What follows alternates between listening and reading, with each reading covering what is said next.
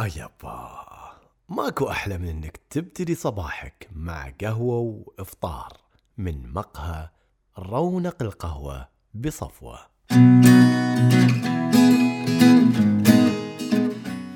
السلام عليكم ورحمة الله وبركاته. حياك الله ورانا يا هلا والله وسهلا. أهنيك والله على هذا البودكاست الرائع. فعلا جميل جميل جدا. أنا من فترة صرت أحب أمارس الرياضة خاصة بعد الفجر وخير رفيق بعد الله سبحانه وتعالى والأذكار والافتتاح اليوم بصلاة الفجر البودكاست حقك.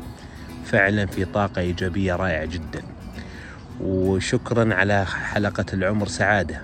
فعلا أنك ركزت على نقاط جميلة جدا جدا. لو كل واحد منا ركز عليها بيعيش بإذن الله في سعادة وسلام وطمأنينة بإذن الله.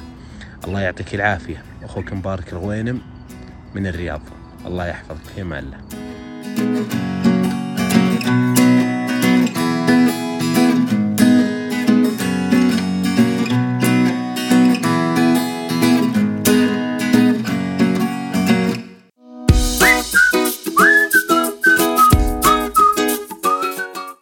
صباحكم عسل يا أحلى مستمعين.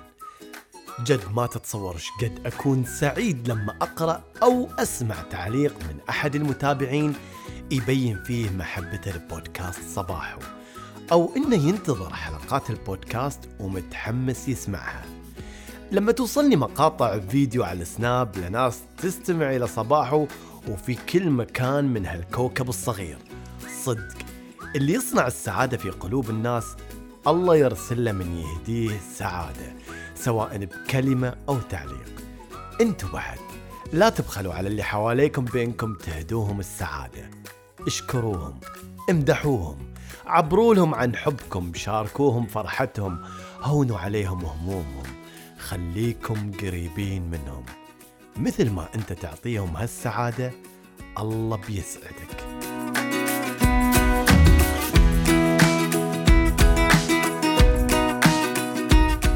هالبودكاست تم إطلاقه قبل خمس سنين بهدف صنع بسمة ممزوجة بفائدة حتى تغير جوك ونفسيتك وتزيد لك معلومات ممكن تحتاجها.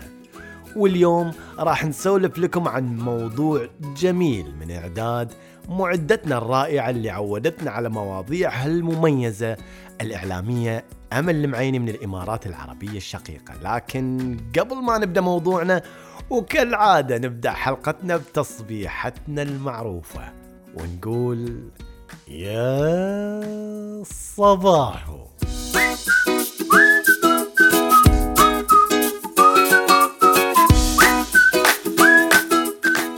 في بعض الأحيان في العمل أو الدراسة أو الحياة الشخصية والواقعية تحتاج لشيء اسمه العصف الذهني. أكيد الكل سمع عن العصف الذهني والكل انطلب منه إنه يعمل عصف ذهني لكن شنو العصف الذهني؟ أنا أول مرة سمعت بهالجملة قلت يا ساتر ناقصين إحنا عواصف بذهاننا يكفي العواصف اللي موجودة أصلاً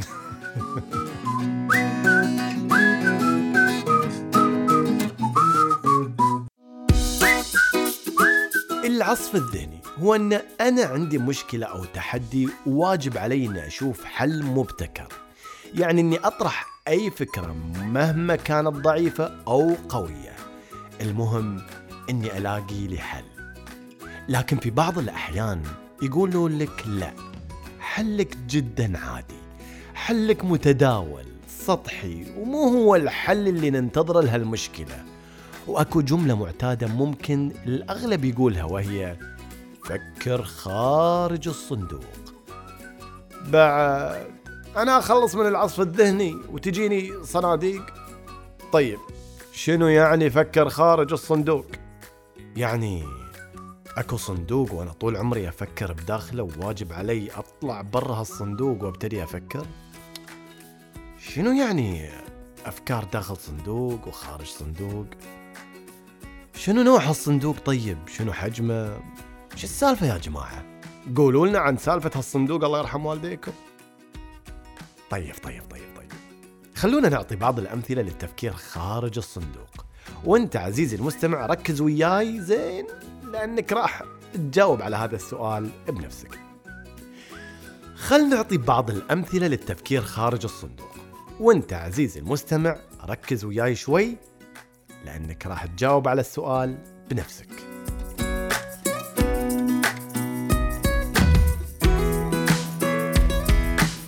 تخيل وياي بأنك كنت تسوق سيارتك في ليلة فيها عواصف شديدة وفي طريقك مريت بموقف للباصات والموقف فيه ثلاث أشخاص ينتظرون الباص. امرأة عجوز ما تقدر تمشي وصديق قديم سبق أن أنقذ حياتك وخطيبتك اللي تحلم أنك تتزوجها. وكان عندك ساعة بسيارتك لراكب واحد بس. منو اللي تركبه معاك؟ عزيزي المستمع راح أعطيك عشرين ثانية تفكر في الجواب وراجع لك.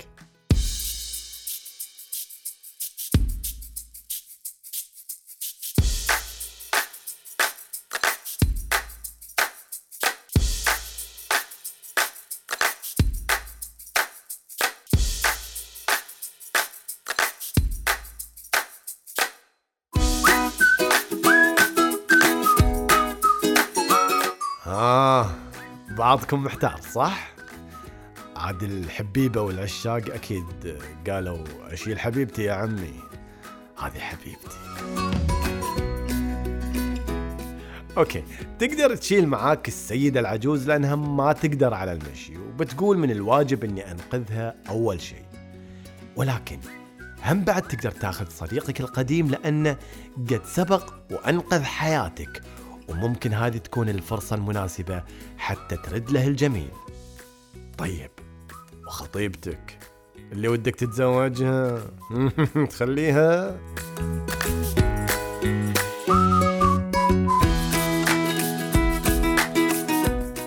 في كل الأحوال ما راح تقدر إنك تلاقي الشخص اللي يستحق فعلا إنك تاخذه معاك في ذيك الليلة العاصفة.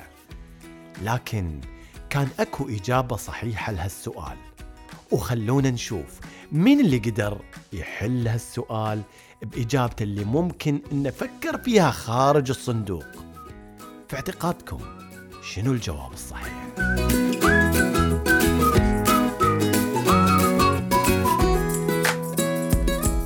أحد الإجابات الصحيحة أنك تعطي مفاتيح السيارة لصديقك القديم واطلب منه توصيل السيدة العجوز إلى بيتها وأنت راح تبقى أنت مع خطيبتك حتى تحميها من العاصفة في انتظار الباص. يا سلام على الحب والرومانسية.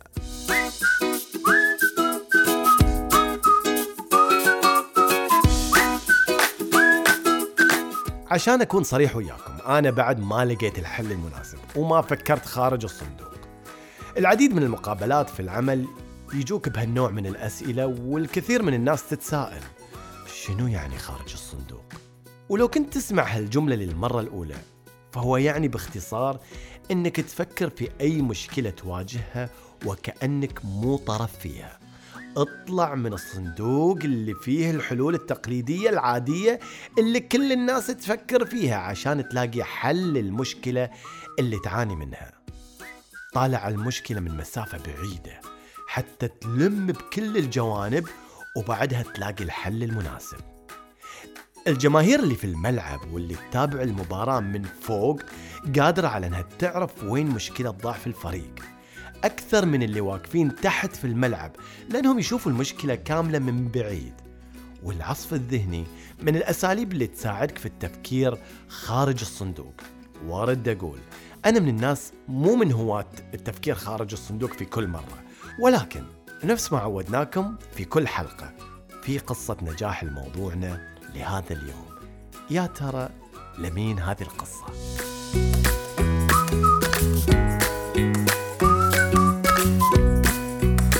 قصة نجاحنا اليوم راح تكون مختلفة عن البقية.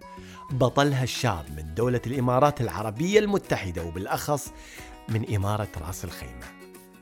تخرج هذا الشاب من المدرسة وأمه وأبوه اشتروا له كمبيوتر في الثمانينيات من القرن الماضي.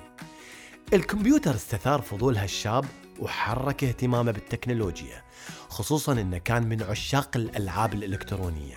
يمكن في هذه الحلقة راح أشوف مستمعين بودكاست صباح واللي من جيل الطيبين. تتذكرون لعبة آه،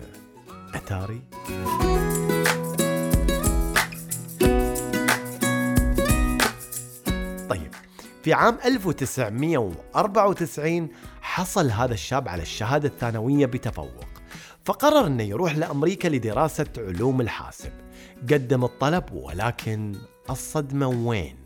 الصدمة كانت لما رفض طلبه.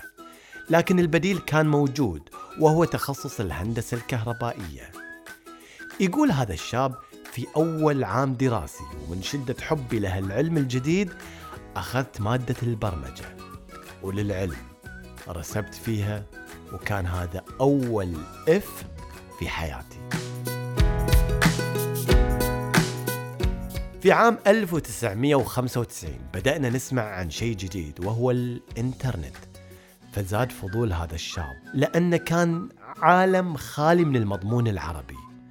فتعاون مع أخوه عشان يصمموا أول موقع محادثة. وبعدها موقع مختص ودليل لمواقع الصحف العربية ومع عام 1996 تم شراء الدومين وكانت بداية لمشروع جديد وهو أول موقع لإرسال بطاقة التهنئة باللغة العربية.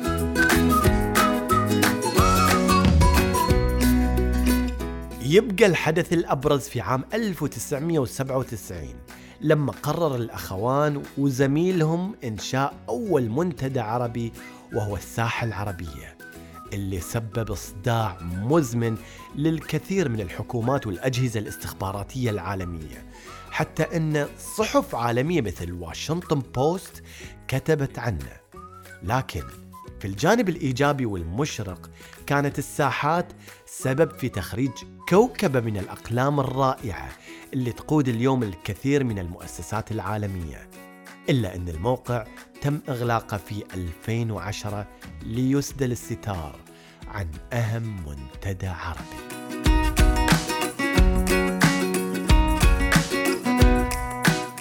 انتهت القصة؟ لا. هذا الشاب ما استسلم. ولما ظهر الآيباد وشافه الشاب لأول مرة قال أنا لازم أسوي شيء وأشتغل على شيء في هذا الجهاز. وتوقعوا شنو الفكرة اللي كان خارج الصندوق بالنسبة لهذا الشاب؟ هذا الشاب أسس أول تطبيق للأذكار الدينية على الأجهزة اللوحية وهو أذكار. تجاوز عدد تنزيله نصف مليون منذ انطلاقه وبعده جاء تطبيق آخر وهو خير اللي سهل عملية التبرع من خلال الرسائل النصية وكانت النتائج مبهرة. وصلت قيمة التبرعات للجمعيات الخيرية من خلاله 600 ألف درهم إماراتي خلال عام واحد. والهدف أنه يتجاوز المليون درهم خلال الأشهر القليلة القادمة. هذا الشاب هو فارس. نعم اسمه فارس فقط. بحثت في جميع الأماكن عن اسمه الثلاثي ولكن ما شفت غير فارس شاب ما استسلم. وفضوله وتفكيره خارج الصندوق وحبه وحرصه للعلم والمعرفة خلى منه الشخص مبتكر. والحين عزيزي المستمع تذكر في أي مادة حصل فيها فارس على أول درجة F يعني رسوب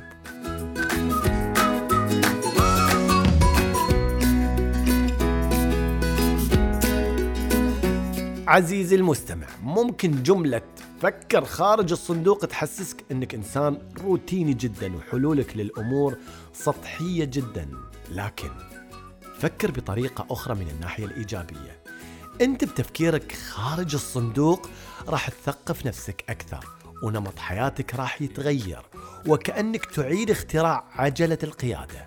راح تعيد صياغة الكثير من الأفكار وراح تكتشف طرق تطور فيها ذاتك. الكل عنده حلول لبعض المشاكل لكنها حلول تقليدية قديمة ويمكن تاخذ وقت وجهد.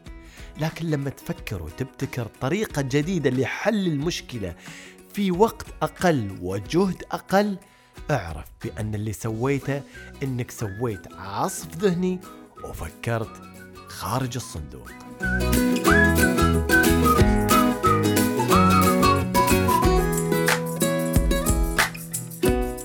الختام أحبائي خل هالجملة تدوم في بالك. الخروج من الصندوق لا يفيد طالما أن طريقتك في التفكير لا تزال بداخله. شاركوني بعض تجاربكم في التفكير خارج الصندوق عبر صفحة بودكاست صباحو على التويتر أو إرسال مقطع صوتي على الواتساب الخاص بالبودكاست على الرقم 00966 565 900 370 شغلة أخيرة. أتمنى منكم تسووها. أدري أنكم تحبون صباحو وتحبوا تسمعوا حلقاته وتنتظروا نزوله. وعشان ما تفوتكم حلقات صباحو للي يستخدمون الآيفون والآيباد سووا subscribe لل podcast في تطبيق اسمه بودكاست موجود already على جهازك. دور على صباحو واشترك ولا تنسى تقيم البودكاست وتحط تعليقك لأن تقييمكم وتعليقكم في هذا التطبيق راح يرفع من سهم صباحو ويشجعنا إن إحنا ننتج لكم حلقات أكثر وأكثر. وحتى الناس اللي عندها اندرويد عندكم خيارين إما تنزلوا التطبيق الخاص بصباحو واللي تلاقوه في ال store أو إنكم تنزلوا تطبيق جوجل بودكاست وتدوروا على بودكاست صباحو وعلى فكرة اليوم صرت تقدر تسمع بودكاست صباحو على أكثر من منصة. أنغامي ديزر أمازون وسبوتيفاي وغيرها من المنصات. وتذكروا تقييمكم وتعليقكم على الحلقات راح يساعدنا في الاستمرار.